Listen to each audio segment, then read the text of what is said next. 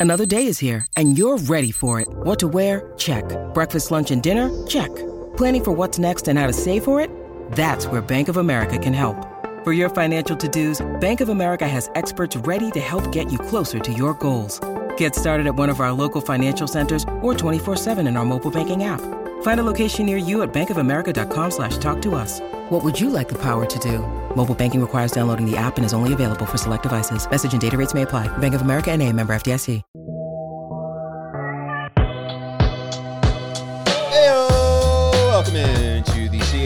White Sox postgame show coming to you live from Studio B of our CHGO offices here in the West Loop of Chicago. I'm your host, Sean Anderson. Alongside me, Herb Lawrence. Hello. You can follow him at Ecknerwall23. He's our CHGO White Sox community leader. I'm your host. You can follow me at Sean underscore W underscore Anderson. You can follow the show at CHGO underscore White Sox. And you crazy psychos are in here. Even though the White Sox have 97 losses, uh, we got five likes already. Hit the thumbs up button. Thank you to Fred. Thank you to Sleepy Harold. Thank you to Alec for joining us. Uh, and well, that was a ball game. Uh, The White Sox at one point led three to nothing. And I was sweating a Diamondbacks bet.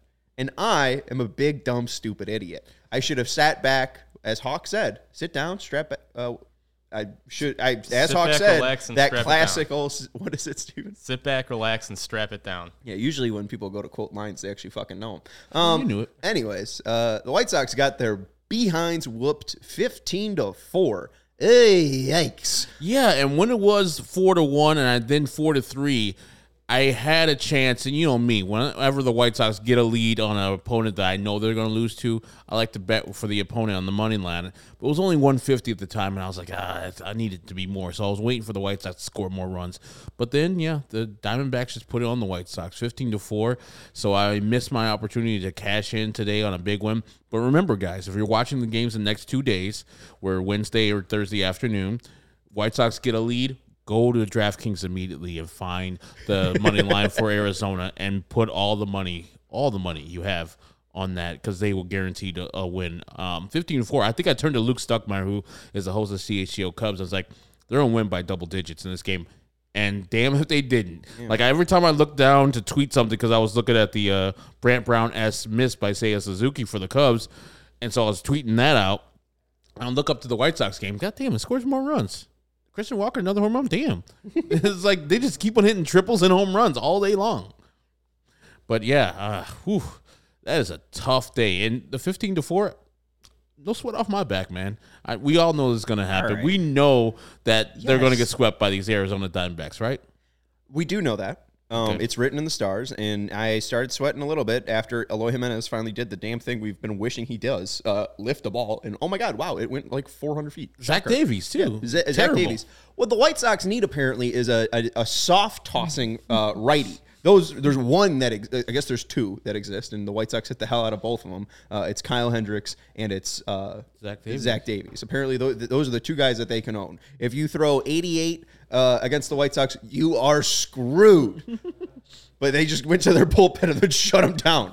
I mean, Ryan Nelson came out, and Ryan Nelson looked like Ryne Sandberg if he Yeah. was a pitcher. I mean, mercy, that was that was insane. Um, I don't know if I want to talk about this game too much. Uh, there's a couple things that we're going to talk about. Um, first off, and it'll be after our little pre-topic. Uh, it'll be Luis Robert Jr. being shut down uh, for the rest of the season. Chris Getz says it's not major, so it's not a, a major alert. Uh, we're not super concerned. There's six games left now, five, and it just seemed, uh, you know, like rest was more important for him, especially after the great season that he's had. Um, career high in games, home runs, RBIs, and doubles. Uh, so shout out to Luis Robert. We'll get to him in a second. We'll talk about Michael Kopech as well. We got some sound from Chris Getz on Michael Kopech. We'll welcome in our, our friend Vinnie Duber from uh, Guaranteed Rate Field, uh, our CHGO White Sox beat writer. And you could go read what he wrote about Chris Getz's plan at allchgo.com.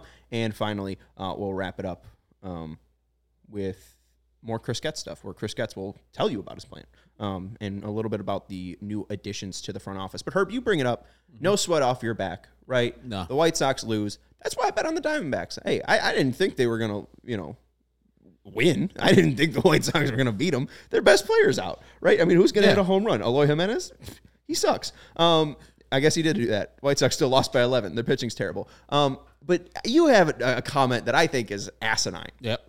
Cody's out here pissed off as all hell, a little bit sad. We thought he'd be more depressed, but he's he's fiery. Yeah. Um, they lose a game in the bottom of the eighth on a dropped fly ball, uh, as you said, Brant Brown uh, esque, 23 years, 22 years later. You would rather be in the White Sox position of being 60 and 97, getting their skulls bashed in by the Arizona Diamondbacks 15 to 4, rather than being the 82 and 75 Cubs, having the lead against the best team in Major League Baseball and dropping because of uh, you know a, a routine gaff, basically, or a gaff on a routine play. No, what I said, I would rather be me than Cody. Cody's sweating every five seconds. Like every tomorrow, he's gonna be sweating a nine inning game. Tomorrow, I'm gonna watch the same game the White Sox played today versus the Arizona Diamondbacks. I'm gonna be chilling. I'll be like, baby, I'm watching a baseball game. It's fun. I have no, I have no interest in the result. Now Cody's gonna go through it, and every Cub fan's gonna go through it. All us White Sox fans, we're we're not with cat uh, with the house money, but we already know our team's trash. And so watching these games for me is just an occupation. I would not watch an Arizona Diamondbacks White Sox game if I didn't have to come and talk to you good folks at the end of the year where they won nine, lost 97 games. Let me be honest there. I'm I'm glad that you guys did. You would rather be Yes. Phil Connors from Groundhog Day and wake up every single day in that damn town and live the same life of getting your skull bashed in by the, the Diamondbacks. Yes. Rather than be like a fan of the 2001 Moneyball A's. Yes. Cuz I know cuz I know the A's can't win. There there's no win- there's no winning there. How do you win if you're Phil Connors? You can do This man tried to kill himself like multiple times. Great. Like five minutes of that man like jumping off buildings and shit. Yeah, I I know like there's no winning to be had. Do you know what city you're in? We're cursed. A quarterback can't play, coaches can't play on football. Hockey team just got a good player. I guarantee something's going to happen. Basketball team's forever cursed, and our two baseball teams suck. Yes, I would rather be me understanding that this town is that way to us instead of going through the things that Cody has to go through, that Luke has to go through, that Ryan on our CHGO Cubs has to go through. Hell, I would rather be the 2005 White Sox World Series winning team than the 2016 Cubs World Series winning team because all the stress they had to go through to get that. It was a breeze. 11 to 1, baby. Quick, easy, efficient. Do you like Jimmy Buffett music? No, it's Like, are you trying to take away the stress of your life? What is what is up? why do you why would you want extra stress? And Steven's like, doesn't that make it even sweeter? No. I don't want hard. I don't want extra I don't want hard. We the our lives as White Sox fans are already hard enough. I don't need the the winning of the championship to be extra hard for me to appreciate that. No, just do it quickly. I'll appreciate the fuck out of it. As we've talked about. So they've been 2005 was the perfect year for Oh my god, love it. Oh my God. Oh, oh, th- that's why 2005 was so special because it was painless except for a little tightness at the end in September when Cleveland got close. But thank God for David Risky and thank God for Joe Crede. And we got a little breathing room and just cruise from then on. From the middle of September until the end of October, October 26, 2005, we cruised. Imagine if you were a Cub fan going through all that stuff, the rain delay, losing to Cleveland, all that stuff. Nah, I'm good. Uh, My life's about uh, enough about stress and going through hard times already. I don't want my baseball team to be putting me through a hard times too. Imagine on Sunday if the Cubs don't win and they don't get to the playoffs. The man's destroyed. On Sunday, the White Sox are not going to the playoffs. I'm chilling. Who would you rather be, folks? Yeah, Me let us Cody? know. Let us know. I, I feel crazy listening to this man. I would love to have the just feeling of playoff baseball, the smell of playoff baseball in my home. I'd invite it. I'd open my window. Who wouldn't love the smell of playoff baseball just around the corner? Hey, maybe it's tantalizing. Maybe it's it's so close you can taste it and you'll never actually be able to grasp it. But as Vinnie said like four months ago, 11 playoff appearances in 123 years, I'm pretty thirsty. Yeah. I take some playoff baseball. I, I'm just, I'm saying, I, I'd rather. I mean, even but have you're not. But it. that's it's a sniff of it. It's not playoff baseball. It's the chance to get to playoff baseball. I take it. Yeah, but you don't want the chance of happiness just because of the risk of potential sadness. No, Steven. If you give me the option of, hey, this is going to be stressful, but you might be happy at the end of it, or it's no stress at all. It's just going to be a shitty season. We knew this in what June that it was not going to get done. My life has been relaxed since then. Hey, um, er, and you just kind of made me think of you're just pull, pulling honestly the anti Jerry Reinsdorf. You either want to be the the Atlanta Braves and just be the best team in baseball and just mow through the regular season. Hey, we know we're going to be in uh, playoff baseball. We'll trounce the uh, the the the Milwaukee Brewers, whatever. Um, but I'm now just thinking of the Reinsdorf uh, advice that The David Samson place? said. Yeah, uh, finish in second place every year because your fans will say, "Wow, we've got a shot. We're in it." Uh, but they're always uh, the carrot left. There's always one step left to take. They can't even take that fucking first step. if you're gonna be bad, as I say, be f- fast at it and be the worst. Don't just be mediocre. That's what the Bulls have been forever. Just uh, basketball purgatory, and that's what I don't want to be in purgatory. I want to be either in the thing or out of it not having to worry the last year week of the season. And remember, folks, at the beginning of the year, as I told you, April games count as much as these games now. If they would have won in April more, the White Sox, Cubs, all these teams, they wouldn't have to sweat these games.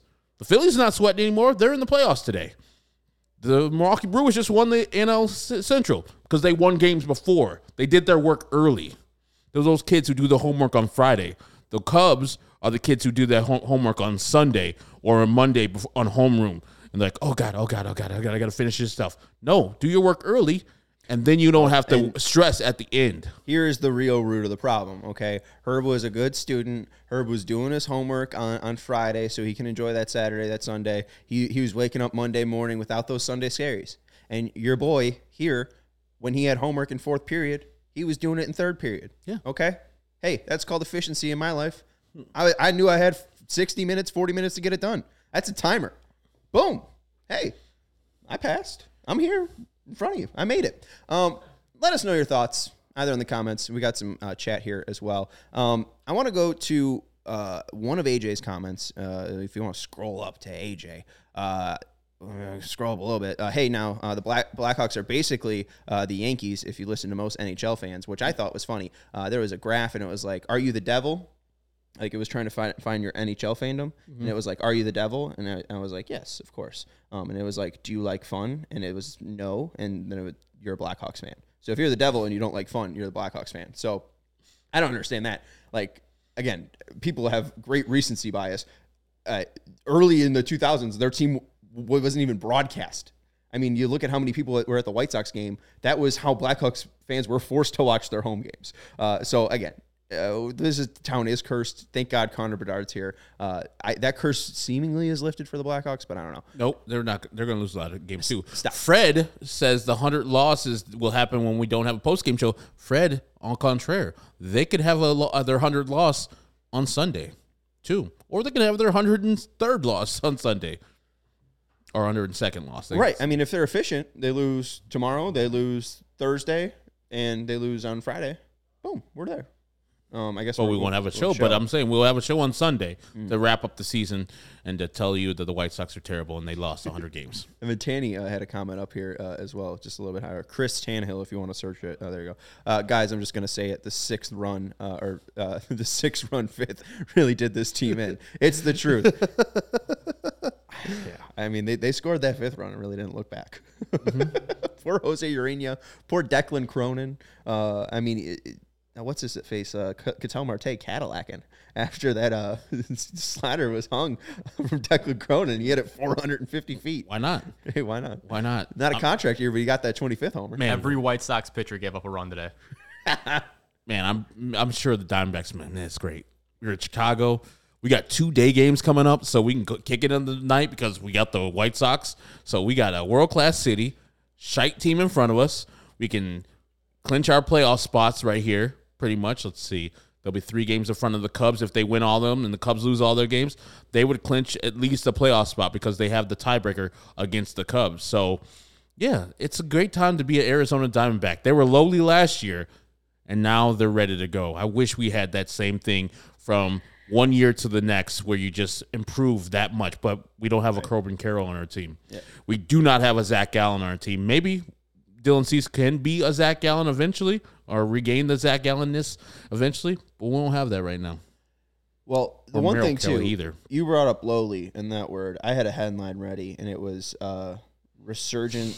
Chris Getz White Sox stomp lowly Diamondbacks if they lost this game. I was so salty when the White Sox had a four-one lead. I, I the fact that we- Herb was like, "Oh, you know, White Sox aren't going to do you any favor, Cubs fans, with Zach Davies and uh, Brandon Pfaadt on the mound." And hey, Zach Davies didn't do him any favors, but thank God the Diamondbacks bats showed up. Uh, all right, we're to take a break, and then uh, we'll talk a little bit, Mike. Michael Kopech, and I think Vinnie Duber is probably around the corner here. Uh, are you in the market for a new vehicle? If you are, then we have some great news for you. Ray, Chrysler, Dodge, Jeep, and Ram in Fox Lake have just joined the CHGO team. At Ray, CDJR, you'll always be able to shop one of Chicagoland's largest inventories and find unforgettable savings. And right now, during Jeep Adventure Days at Race CDJR in Fox Lake, you'll be able to take up to 15% off MSRP on all new 2023 Jeep Gladiator models.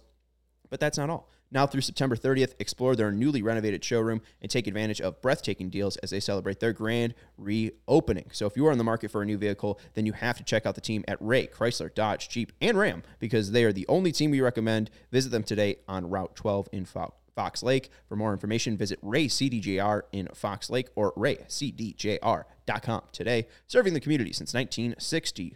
We also want to let you know about our friends over at Fubo. They have 140 live channels of sports, shows, movies, and news. And you can stream live TV from any device. You can watch the most Chicago sports for the lowest price, and you can start watching immediately. Immediately. From? If not sooner. Okay. Uh, with a free trial, FuboTV.com slash CHGO is where you go to sign up. There's no contract, no cable, and no hassle. Just sign up and start watching. And there's over a thousand hours of cloud DVR included at no extra charge. So if you want to sit in the relaxation of a, what, 58 and 97 team, record the White Sox games. sit in that. Hey, what do you got? Record it hours. and then immediately delete it. Don't watch it. hey, you want this. You could be, you know, I don't recording it. your DVR and watching your Cubs, you know, be in a playoff contention or any MLB team. Hey, there's like what, 12 teams make it now? That's why I was happy that the the, the uh, Padres lost last night or the day before. Yeah, Monday. I was like, "There's no stress. I don't have to wait this whole week. They're just out. Bye." It's no, not even your primary team. no. You But at it- I don't get it, Herb. You could be detached. From I'm your- old. I've seen it happen before. All right. And Padres as, haven't done it. as uh, you know, the uh, whole whole Ted Lasso thing. It's the hope that kills you. I know that's more of an English soccer thing. It's the hope that kills you. You don't want to have to go through that, but also Ted Lasso. So hope is the greatest thing. Herb's not uh, going to watch local teams while traveling. He's going to watch the rest of the teams when uh, the, the Chicago teams are out of the playoffs. Yep. But hey, you got access with Fubo TV uh, and watch all your favorite college football and NFL with Fubu. Fubu, oh, not Fubu. With Fubo, go to www.fubotv.com slash chgo. That's www.fubotv.com slash chgo to sign up for 15% off your first month of Fubo Pro. I'll definitely be watching on Fubo the Twins lose their two games and get ousted as their as it usually is. Mercy. Uh, That's what I'll be cheering for in the playoffs. a quick ouster of those bum ass Twins. You, you'll, you'll make those Weird ass. Minnesota I- Twins. I, root for whoever faces uh, the Minnesota Twins. All right, let's go out to our friend Vinnie Duber, who's at Guaranteed Rate Field. Go read his work at allchgo.com. He writes about Chris Getz's plan for the 2024 White Sox. We have some video from Chris Getz as well. Um, I did find the Michael Kopech thing interesting, and honestly, we can save it because that could be uh, its own topic uh, for for later. Um, we are a little bit into the show here uh, after our rousing opening discussion. Maybe I'll open this to Vinnie. Vinnie, uh, we're going to ask the crowd for their thoughts, and we've gotten the live chats uh, thoughts already. And take your journalism self out of this. Go back to your younger days, your youth, when Nomar Garciaparra was lacing up those batting gloves and he was your favorite player. Uh, would you rather root for a team that's, I don't know, 58 and 97 and 37 games under 500? Or would you rather root for a team that's, I think, 82 and 76 and just dropped a fly ball in the uh, bottom of the eighth inning uh, against um, MLB's best uh, to, you know, hurt your playoff chances? So would you rather have the thrills of September trying to claw into a playoff spot, or would you rather watch a 15 to 4 pounding? Oh no, he's muted. This is not on my end. It's not. It's, It's not on his end. Oh my god. What can we do? Oh, I don't know. It's up. The The- volume the the is up. volume's up. We're up to 26. Oh, Steven. Oh no. We're done. Oh no. Vinnie's saying All right, I'm yes. gonna, I I'm gonna work you, on Herb. this. We'll see. We're gonna work I'll on this. Okay. Well, hey, we do have some Chris Getz Here. uh, audio. I'll to finish throw what to. Vinnie said. I agree with Herb. Herb is the smartest. I bet he said that. He's That always is- saying. that's always what he says. That's always what he says. Um. all right. Well, Steven. and you and you packaged that in the wrong way. You I did? Yes, you Did I gave it. paint you in a bad light? Yeah, the whites like. I'm just saying, I would rather be how I am as a fan today, calm, relaxed, chilling, than what Cody is. And you saw him pacing around, high stress, freaking out, in a stupor for like three minutes because that ball got dropped. Me, I'm gonna go home and chill tonight. Go to. I already went to Sunnyside, pop a edible, just have a great time. I mean, I feel like if Cody went home and did that too, I think he'd have a great time. Oh I mean, no! I mean, he would have a great time, but he ain't gonna be doing it tonight. He'd be wallowing in his sorrow and want to feel all of his. And tomorrow he's gonna feel it, and the next day he's gonna feel it. The whole day, the whole week, he's gonna feel some stress. I am not. That's what my life is about. When when I used to work at the score with you, the thing I used to try to avoid, like I wanted to do the greatest job I could on Lawrence's show, but the thing I would told myself was like, I don't want an email from Mitch. Like that's the last thing. I don't want an email from Mitch. I don't want an email Mitch. from from Rachel. that is what that is my main goal. I don't want extra stress. Why wasn't this done, Herbie? I don't get. I don't know. I don't do that. That's why I wasn't done. That's the that was the the the crux of my life. Just having no people over my shoulder. And Mitch is a great boss, but sometimes he would send a, a email, and I was like, ah, man, I'm chilling. I'm at home already. I don't know why that wasn't recorded. Who cares about a a, a soundbite from the special teams coordinator of the Bears? I don't care. if you want it, it's in the goddamn audio vault. Get it yourself. My my favorite uh, one of those situations was with Mitch was uh, the White Sox acquired Nomar Mazara. Yes. and I was uh, in Lower Wacker with parking, so I didn't get like reception. Mm-hmm. And when the trade happened, like I didn't know about it, and I was producing Grobstein, and I was just trying to get through the night. Three hours go by. Les has not said that the White Sox have acquired Nomar Mazara, and he wakes up and he doesn't hear that Nomar Mazara has been brought up. and then we haven't talked about Nomar Mazara. Shawnee, why are you talking about Nomar Mazara? The White Sox made a trade. What are you doing? Produce, produce. Tell us. It's like, isn't he supposed to know it? Isn't he the host? He's supposed to know that stuff. Hey, I, I, I'm, I, hey, I'll, I'll, I'll point a thumb. I, was supposed to know it too, but uh, yeah, no, I, uh, Les was like He he would've been have like, horse to water. Uh, the White Sox trade for Nomar Mazara. Uh, he's uh, Power hitting, he's, left uh, foot. We're gonna try three- Vinnie again real quick here. He's a Okay. three technique. All right, well, let's try Vinnie again. You, since I f- poorly framed the question, you asked the question to Vinnie. All right, Vinnie. I was just saying that I'm relaxed as a White Sox fan and don't have to stress like Cody, our CHGO Cubs guy, all week about the Cubs and today. So I was saying I would much rather be where I am as a White Sox fan than what Cub fans have to go through this week. What say you, Herb- Vinnie? Herb, you're dead wrong. That's that's what he said too. I mean, I knew that. Why wouldn't be- you want meaningful games? You're trying to sit there and say and say that the thing that you prefer is to watch this 15 to 4 tonight? Come on If, now. if it means that I don't get to get my heart broken like Cody, yeah. Is your heart not Hey. broken? Better No. than to better than to love and have lost than to never have loved at all, Herb.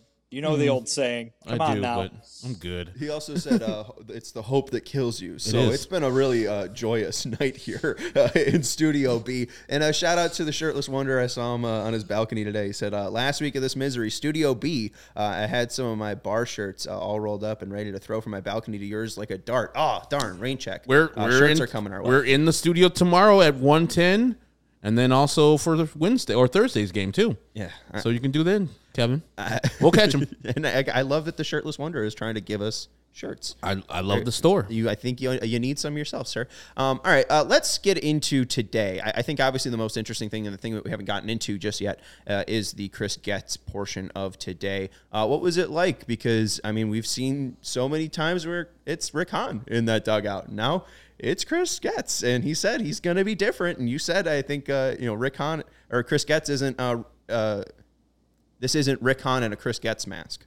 I think was your exact quotes. Uh, so how did the the 22 minutes with Chris feel today? I mean, to to kind of walk back what I said, it felt very much like a Rick Hahn press conference. No, I don't mean that entirely. I do. I did was able to draw some parallels, though. We didn't hear a lot of specifics from Chris Getz today, and uh, I think that's kind of basically what I wrote about was, you know, where's the answer on this? The White Sox, you know, we asked all these questions about the big topics of the offseason coming up, and basically the answer from Chris every time was, well, we haven't decided on that yet. Well, we haven't decided on that yet. And listen, he doesn't have to decide today, there's no deadline. But at the same time, this is just another example of how this kind of changing of the guard, if you want to call it that, is so weird, right? I mean, the, the thing that I was pointing out the day that he was introduced was where is the revelry? Where is the excitement? Hey, it's the dawn of a new era, supposedly, and everyone was all mad. And we've talked about the reasons why, right? Now here we are. Shouldn't the new guy be saying what his plan's going to be. This is how we're going to get better. You can't wait for me to get to work in the offseason and show you what I'm going to do. And instead, it's just a lot of, eh, we'll see, we'll see. We don't know yet. We can, we haven't figured it out. There's nothing for really for people to latch on to to get excited about. The one real you know, we got a couple specifics. Kopech's going to be a starter. He wants to address the rotation.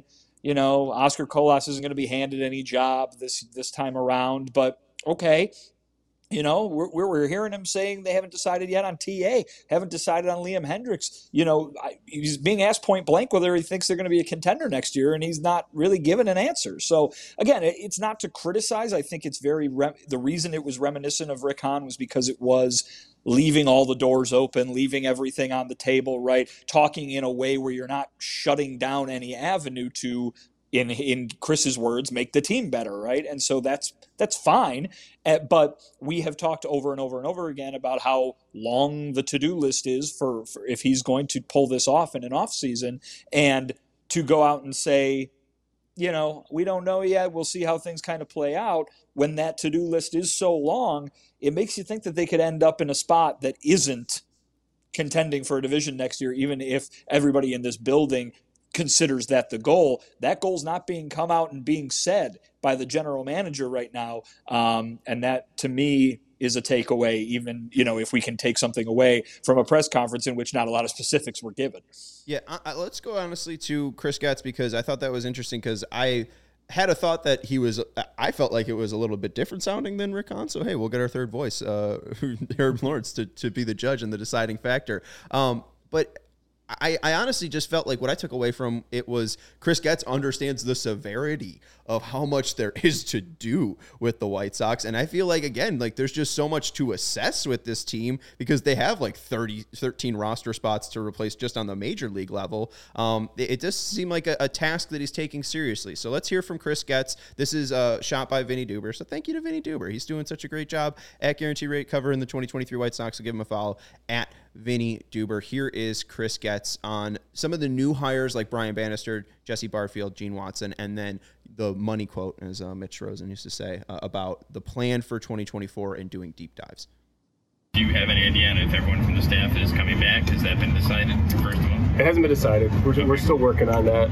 Um, and, you know, I've had many conversations with Pedro and other members of the front office. Um, and, you know, we're, we're working through that. September was about uh, for me, really doing a deeper dive into certain areas of the organization, including the major league day-to-day operations. Spend time with the players, our staff, um, and so I haven't come to a conclusion quite yet. We're still working through that. We've got some time. And Brian is the I'm sorry, is the whole organization. I mean, is he going to be focused, you know, on the minor league side? Is he going to be on both? And what does it mean to have him? Uh, the, all three hires made in the front office. Yeah, Banny. Uh, Banny's going to have the. He's going to be involved in. Uh, all levels of pitching, whether it be at the major league level through the minors, down to the Dominican Academy, and and uh, on the acquisition front, very bright guy. He's accomplished a lot. Uh, you know, most recently was with Boston uh, and then San Francisco. We're excited to have him. Um, he has a built-in relationship with Ethan because of the time together in San Francisco, which certainly gives us um, even more confidence as we transition Banny in. Um, very bright guy, can help in a lot of different ways, and, and, feel very fortunate to be able to bring him in um, as we try to, uh, you know, enhance our pitching department. Uh, you know, we've got Josh Barfield that, that was recently hired as an assistant general manager. Um, Josh is, is from the Diamondbacks. He's been overseeing um, player development there. Uh, Josh is a, a very talented, um, hardworking, respected uh, person in our game. Uh, he's done a lot with the D-backs. Certainly, we're playing them right now, and you, you look on their roster; they've got a lot of young players that have come through their system, and, and you know, having discussions with him with what they've done as an organization the last couple of years, from um, some struggles to now getting a taste of success and a playoff hunt here. Uh, there, has been a lot of uh, deep and I feel like um, takeaways that I think can apply to our situation. But Josh has got a bright future. Um, he's a connector of people. He's going to energize our group. He already has and feel once again fortunate to have him come aboard too. Gene Watson uh, is going to oversee our, our, our pro scouting. Um, Gene is another well-respected uh, person in the org- or, uh, in the industry. Uh, 25 years of, of, scouting experience with multiple organizations. Um, he's got a very strong network when it comes to scouting and decision making. Certainly, there's a lot that goes into it, um, and I've got a tremendous respect for for scouting acumen um, and the scout's eye. Um, however, to be able to collect background and make up information is is certainly a strength of, of Gene, um, and we're going to continue to drive that with our group um, as we put together the, the, the, best team that we can up here and, and factoring who are the best fits in this clubhouse. Jeremy uh, seems to have, uh, you know, he's been a very valuable piece of this organization for a while, but it seems like he's been in, well, you have to stand down for a, a short time here before we get around to what his job's going to be. When do you think you'll be able to approach that and let us know what uh, that position well, Jeremy, you know, remains in an assistant general manager position. Uh, very talented, helps in a lot of different areas. He's done that. He's been a, um, you know, certainly someone I've worked close with here in the last several years. Um, and you know, he offers a lot to the organization as we, you know, acclimate uh, some of the new hires here. He's been tremendous. Um, he's a team player and wants us to to wants wants to help get this right. Um, and those are the types of people that we're targeting bringing in here. With with Watson's hire, you know, you talk about the organization's mixed record in free agency for a while. What needs to change in terms of you know free agency, pro scouting, things like that? Yeah, I think there's you know there's a short and long term plan, right? And, and being able to fully communicate within our organization or even externally what our needs are, um, and you know, I think having someone with Gene's background and being in uh, various situations with organizations at different times, different stages, to have that type of experience now added to our group, I think is going to be really valuable. Um, you know, when it comes to understanding the background, uh, the makeup of the player, um, I think there have been some misses through the years when we've maybe focused on certain areas and maybe not so much on others, where I feel like Gene's really going to be able to close that gap for us. You guys have talked a lot about um, reshaping next year. You stayed away from the rebuild word, obviously. You've done a deep dive into everything, but there does seem to be a lot of areas you have to address, not you personally, but the, the team. Do you, after this deep dive, do you still feel like this is a team that can be a contender, or is it more see what happens and see how things play out over the offseason. Yeah, I, I, think that there there are a lot of players on this team and a lot of pieces that can help uh, help a team, you know, win a division and, and um, have some success at the major league level. However, what's what's best for us in the short term and long term, that's going to take a kind of a deeper dive. You know, first, you know, for me, it's really coming in here and foundationally, you know, where are we with, with different departments so we can avoid um, these extreme swings. Um, and you know that's been the focus and will remain. Obviously, as we move, you know, through October and November, we'll start focusing more on our, our what we need to do to to put the best team forward for next year and years years further. Again, I think you know the thing that stuck out to me the most was that end quote, and it seems like what Chris is trying to do is set the groundwork for the off season and that deeper dive seems to be, you know, involving the entire organization. And I think that you know we see Haber staying, so we kind of theorize that because he has uh, past work with contracts. Um, and then I also like the what he brings up about Banny in that first part is that Banny will be a part of the acquisition side as well. What we theorized is that you know maybe he'll be bringing some of these people from the Giants, um, and it does seem like Chris Getz feels like himself, like he probably would have a decent understanding of a hitter's mindset and a hitter's background because he's played the game, and again, one of four uh, of thirty MLB uh, GMs who have played the game, but um, it does seem like Banny's going to help him on that pitching side. Um, but to you, does that sound like Rick Hahn? No, I mean Rick has kind of an ease about himself the way he speaks, and very gregarious. It's entertaining, and he has just like Chris. There, he says a lot of nothing, but he says, and Rick Hahn would say it in a more entertaining, palatable way. Chris is new at the job, so maybe he'll get there eventually. Rick was a master at that. Rick, had a great uh, rapport with the media. The what the words he used to speak were, you know, nothingness, but also something, some substance, because he knew how to spin a, a term and spin a word to get the message out to the masses.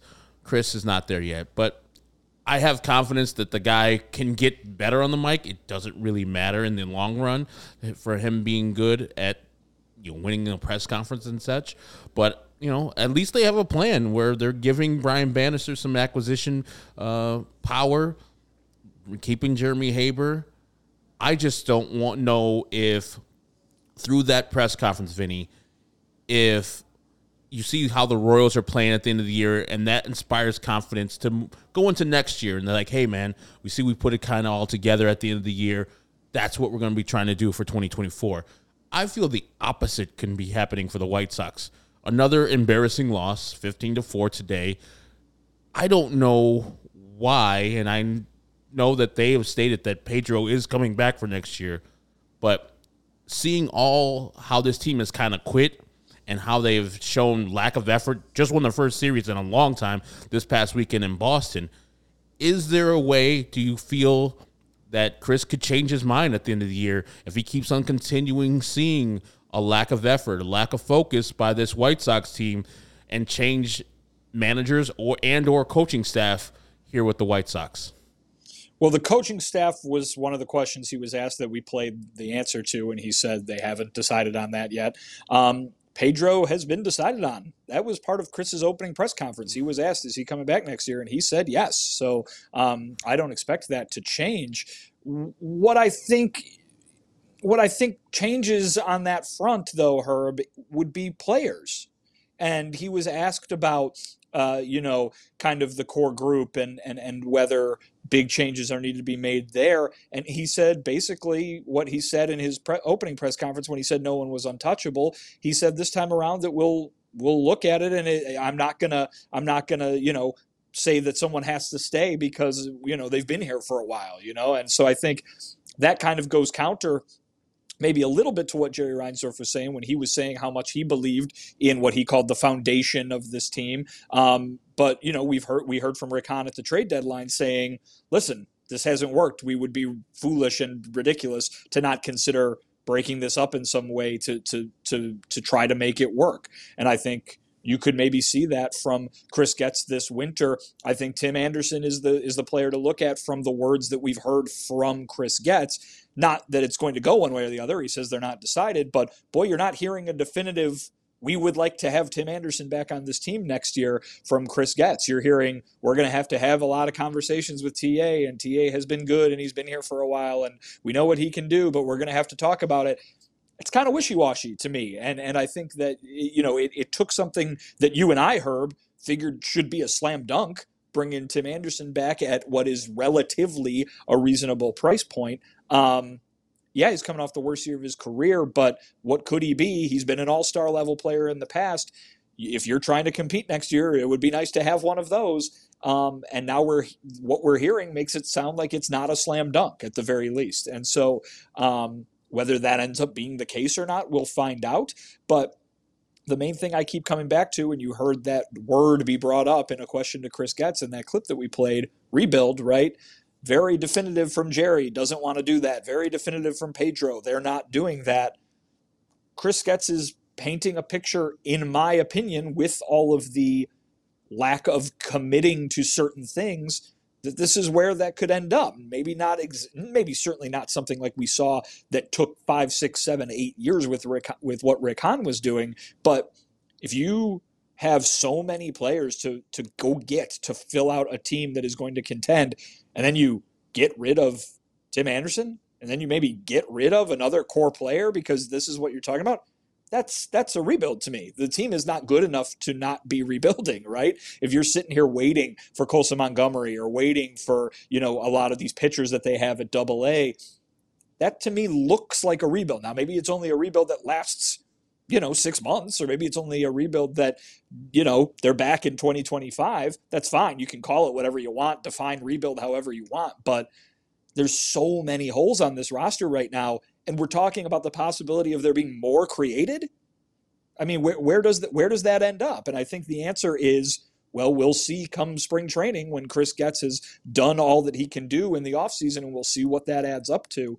Um, it's a lot of work and if you're going to create more work for yourself that that makes even more work and that makes it perhaps get you get further from contending and closer to that rebuild area. I don't know. He didn't say that certainly. You know, he didn't use that word. He's not saying, "Oh, this could end up being bad," kind of thing or something like that. But it, it looks like that's a at least you've got to think about that possibility when you're getting these non-committal answers like this. That's my thought.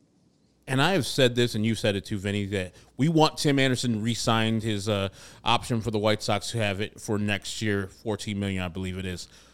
With that being said, today again. Tim Anderson's lack of focus.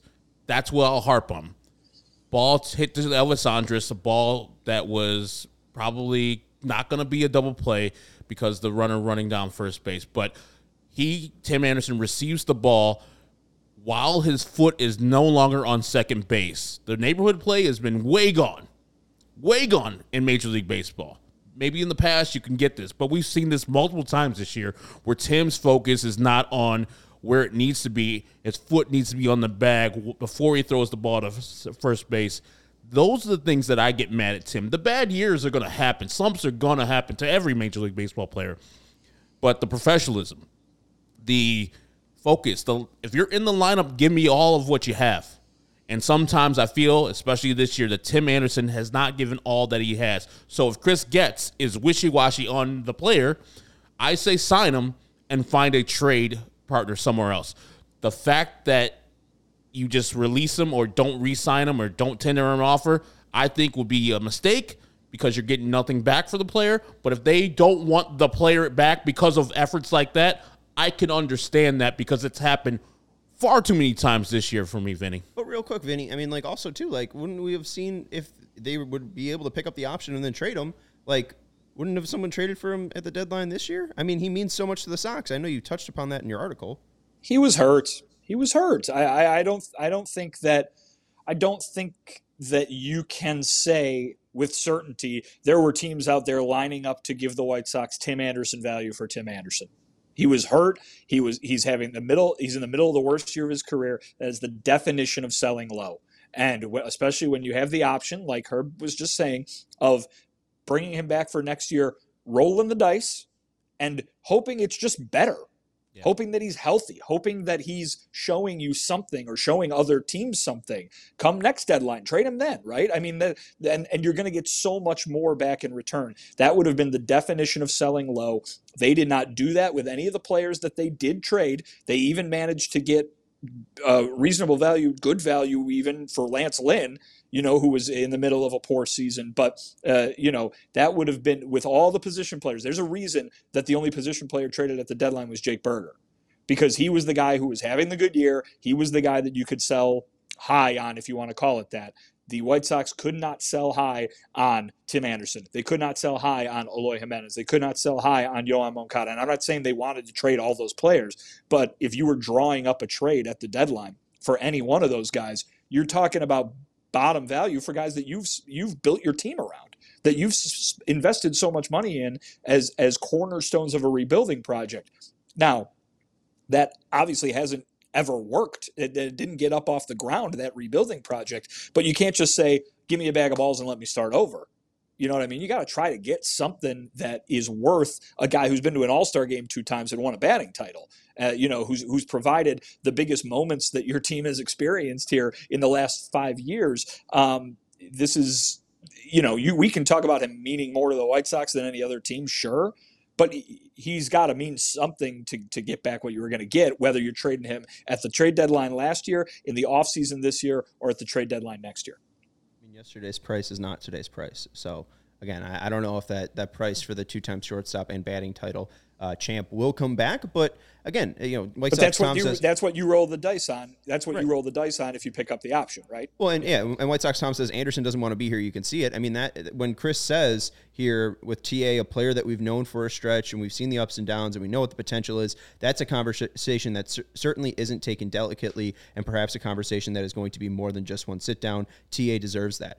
Chris Getz might sit him down at the end of the season and say, "Hey, we have to make this uh, you know decision by X date. We will give you the full time to make that decision. And if you come to us at that date and say you don't want to be here anymore and you want to be let go to explore your options, we'll give you the respect to do that." Because he also says that he wants to create competition. So if a guy doesn't want to be here and you're forcing him to play for your team, that's not really competitive. I mean, that sound, sounds like the opposite of competition. You know, maybe you respect TA because he's done so much for the oppor- the organization, and you let him go find a new home and and you know explore the twenty other twenty nine other teams. But then if he says no, like this is my team, I want to be the shortstop, pick up the option and say, hey, we're going to pick up the option. And If you look right, we'll roll the dice. But if not, we'll find you a a place by July.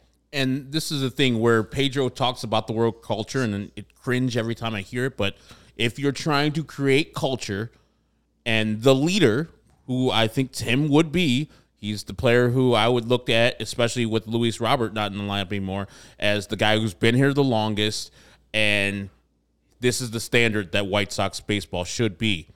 If Chris Getz and Pedro Grifol want to create the culture of this is White Sox baseball, what Tim Anderson has done and a couple of those lackadaisical plays would not stand for. I could not have.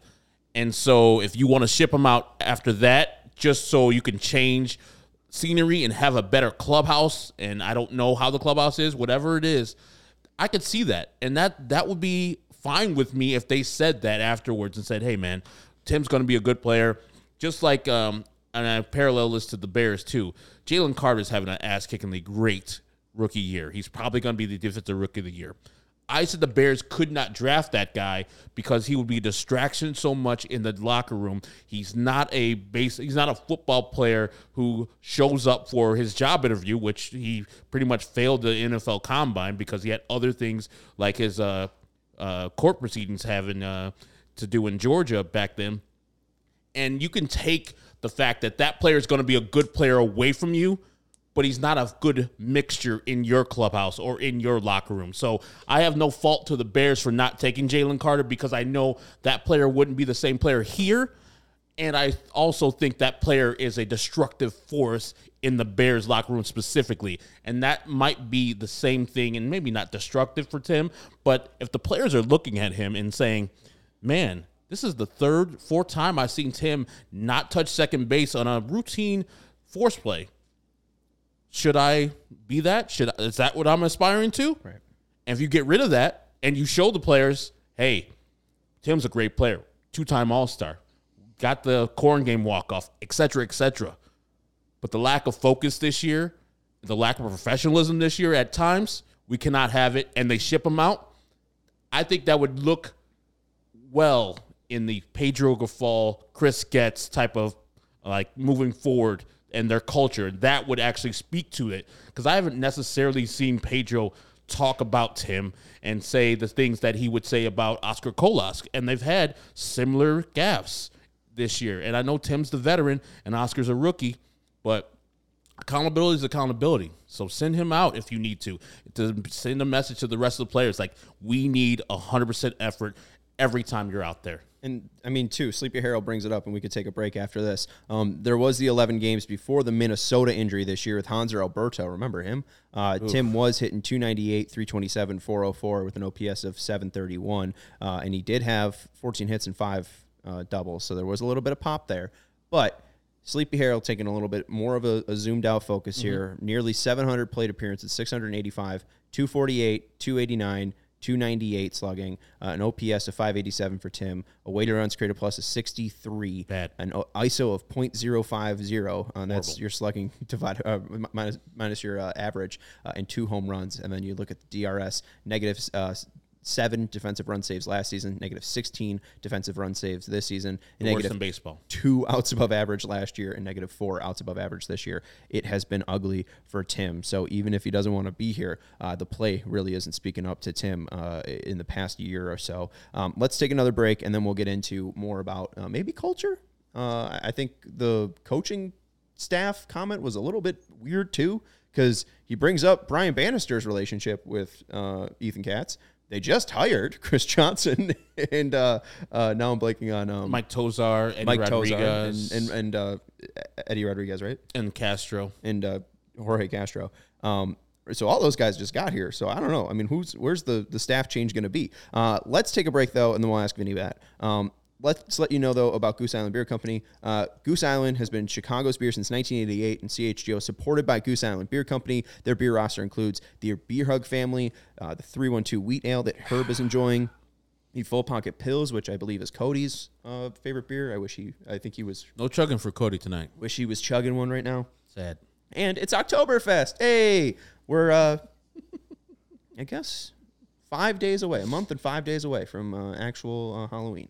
So it's now the perfect time to go out and get your seasonal brew. All right, go I check out. I just tried that one too. You just tried it? It was really good. really good. Uh, Steven giving it the thumbs up. The Oktoberfest Goose Island. So go try it. Grab an ultra fresh brewery exclusive beer at Goose Island's original brew house on Clybourn Avenue in Lincoln Park, or from their tap room on Fulton Street in Westtown. Goose Island Beer Company, Chicago's beer. They also sell these at Jewel and uh, Binny's and, and such places. They, they sell them in a 15 pack. So uh, you know, hey, it once you see the Goose Island brand, safe to try, safe to pick it up. Uh, it's the best beer out there. And uh, thank you to Goose Island for supporting us. We also want to let you know about Shady Rays. Uh, they're on my head, uh, not too far away from me. Uh, take on the sun with gear built to last. Our friends at Shady Rays have you covered with premium polarized shades at an affordable price. Shady Rays is an independent sunglasses company that offers a world class product that's just as good as any expensive pair we've worn. They have durable frames and extremely clear optics for outdoor adventures. And that's not all. Shady Rays offers the most insane protection program in all of eyewear. Every pair of sunglasses backed by lost and broken replacements. If you lose or break your pair, even on day one, they tell us they will send you a brand new pair. No questions asked. You can wear your Shady Rays with confidence because they have your back long after your purchase. And if you don't love your Shady Rays, you can exchange them for a new pair or return them for free within 30 days. There's no risk when you shop. Their team always has your back.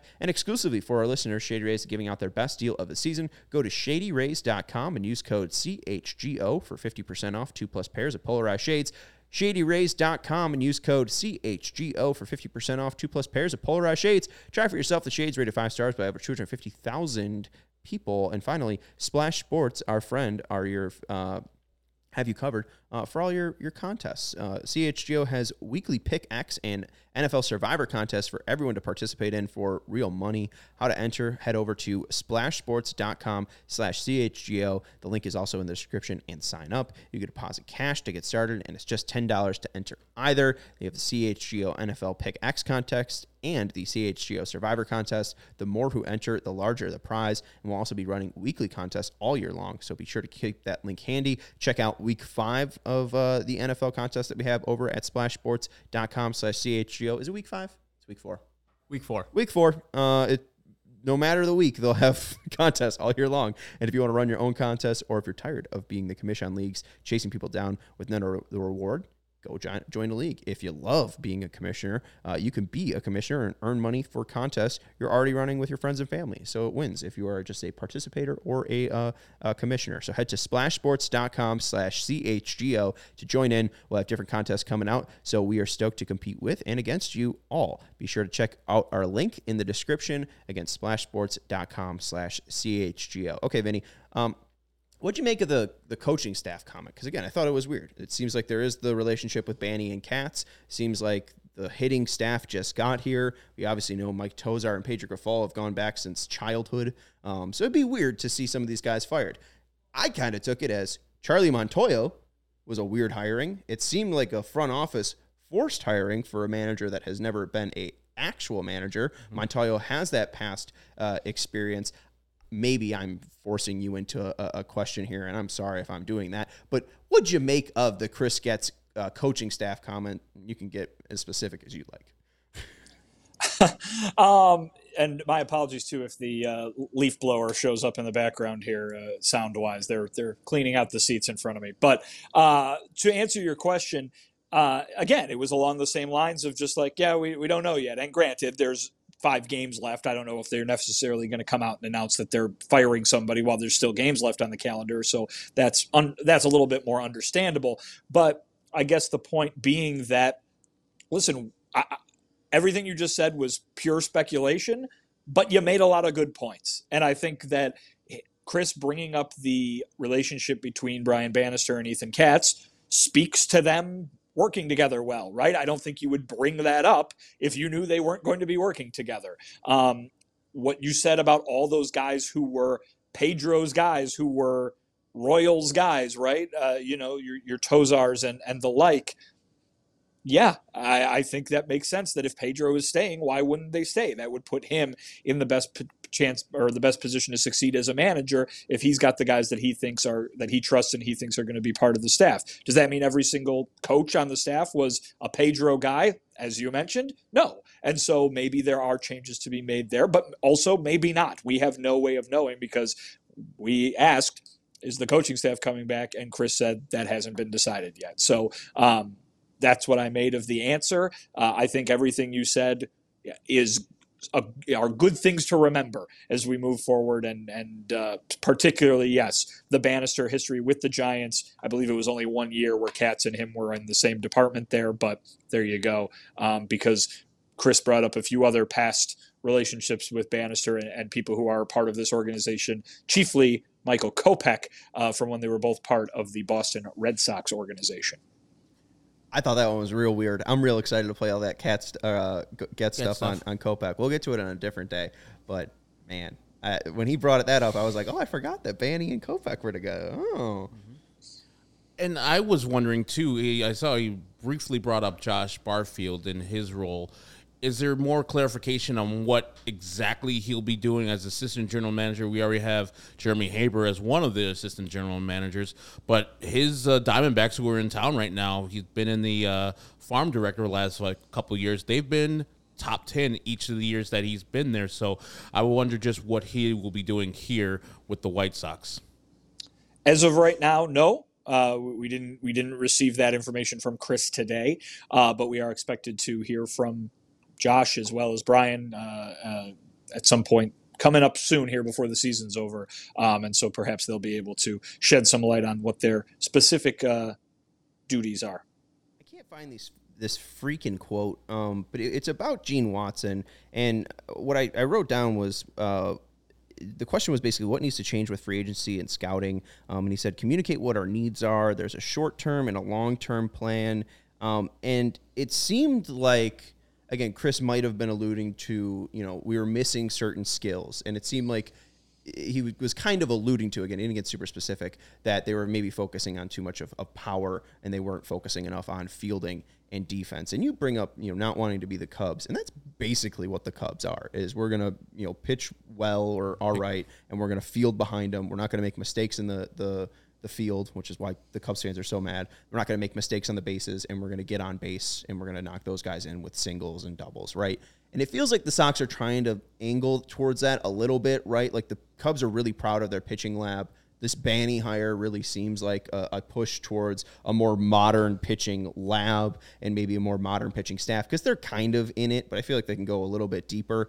Um, I, I, I, I, I, again, my issue is the guys that they have just aren't good at hitting home runs. Yes. Like I would rather be the Braves than the Cubs. I would rather be leading the league in home runs because I think that's what actually works, right? Instead of going towards this, you know, let's be in every game and let's be competitive. Like that's the one thing. Like I would rather destroy teams than just be in seven, six games and maybe win, maybe lose on a fly ball. Um, so that's the one issue that I guess I, I have with Chris Getz. But I guess my biggest takeaway from today is like I'll give him a chance. I have no choice. Uh, I mean, I'm not his employer, um, but he does. I personally like listening to him more than Rick Hahn, and maybe that's just because I listen to enough Rick Hahn, and this is uh, you know a little bit of Chris Getz. But it it doesn't seem like he's not trying to be coy. It just does seem like there's a lot on his plate, and that's really what I took away from the 22 minutes with Cats or Getz. Yeah, it like I said before, it would be a lot for everybody for anybody, and to throw this on his plate, he's probably not going to get. I mean, we're speculating thirteen open positions on the major league roster.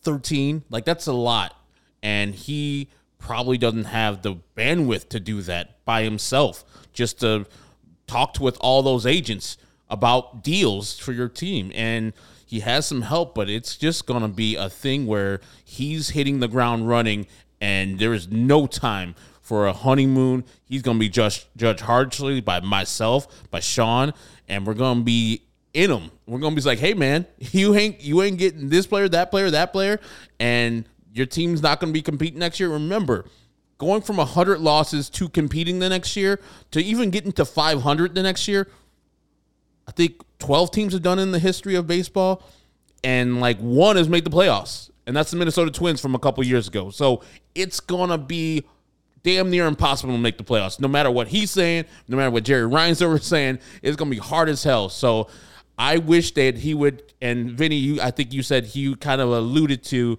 he didn't say the words but what he's saying is rebuild talk. So he, I would hope, would get that message to Jerry and say, to compete next year is going to be impossible. And we should gear down and try to compete in 2025 and use 2024 as a building block year. Can I actually jump into like uh, was Chris? And I, I know the answer to this because I listened to it, but I'll, I'll ask you because you know you're the reporter. Um, and this was brought up by uh, Alex Rude, um, but there was something that he said that I don't think was brought up, and I'm, I'm sure it wasn't brought up.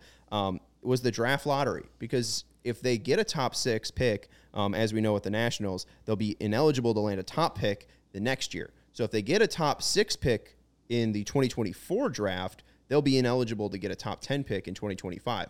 So would that not kind of shape the direction of the team or the the focus of the team because hey if we have no ability we're going to be locked out of a, a draft position if we do have a, a certain record in you know this year um, you know does that not change the question. rebuild I mean, maybe I. It's. Ba- I mean, you hear me talk about the baseball draft all the time.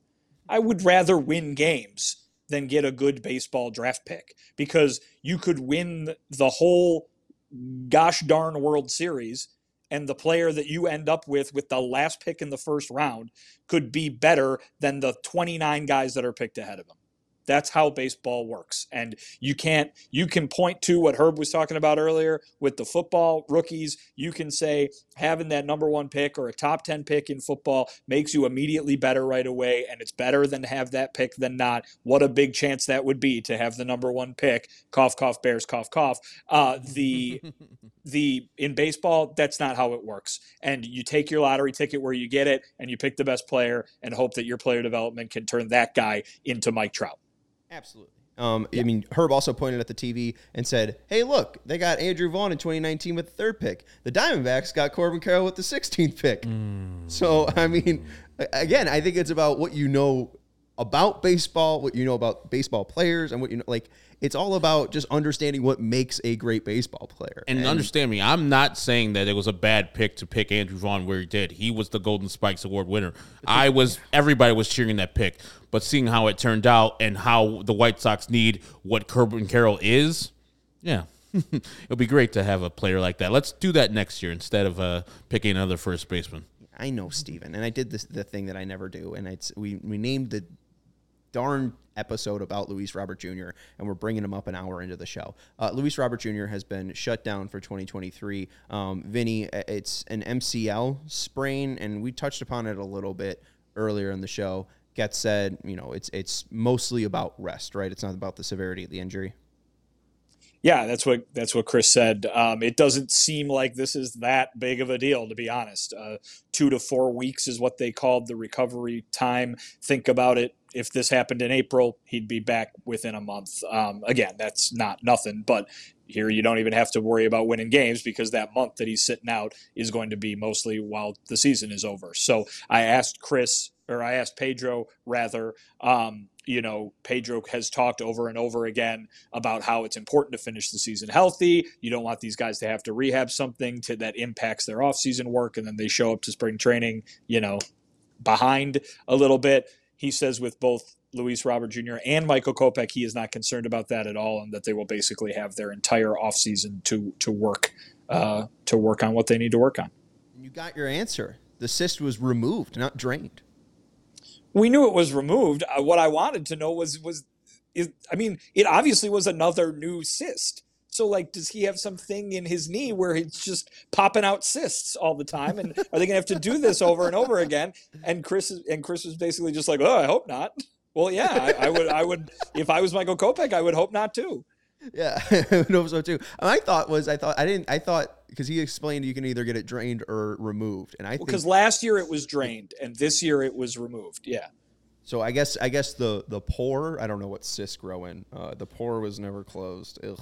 Um. Anyways, uh, thank you for reporting, Vinnie. We really do appreciate it, and make sure you check out Vinnie's article at allchgo.com talking about Chris Getz's plan, touching more in on uh, Tim Anderson and the uh, you know what to do about Tim Anderson uh, next for the Chicago White Sox. We'll be back with you tomorrow after Wednesday's game. Thursday's game, the dollar tickets are uh, selling out uh, according to the White Sox. Yeah, right. Uh, I think there might be few to little left. So if you are trying to go to Thursday's game for a dollar free parking, act soon. Um, that's Vinnie Duber. Follow him at Vinnie Duber as a CHGO White Sox beat writer. Any f- closing comments, Herb Lawrence?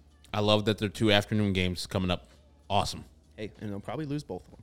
Uh, you can follow him at Ecknerall23 as our CHGO White Sox community leader. And I'm Sean Anderson. You can follow me at Sean underscore W underscore Anderson. Follow the show at CHGO underscore White Sox. Hit the thumbs up button. Hit subscribe. Thank you to Stephen Nicholas. We'll talk to you tomorrow. Goodbye.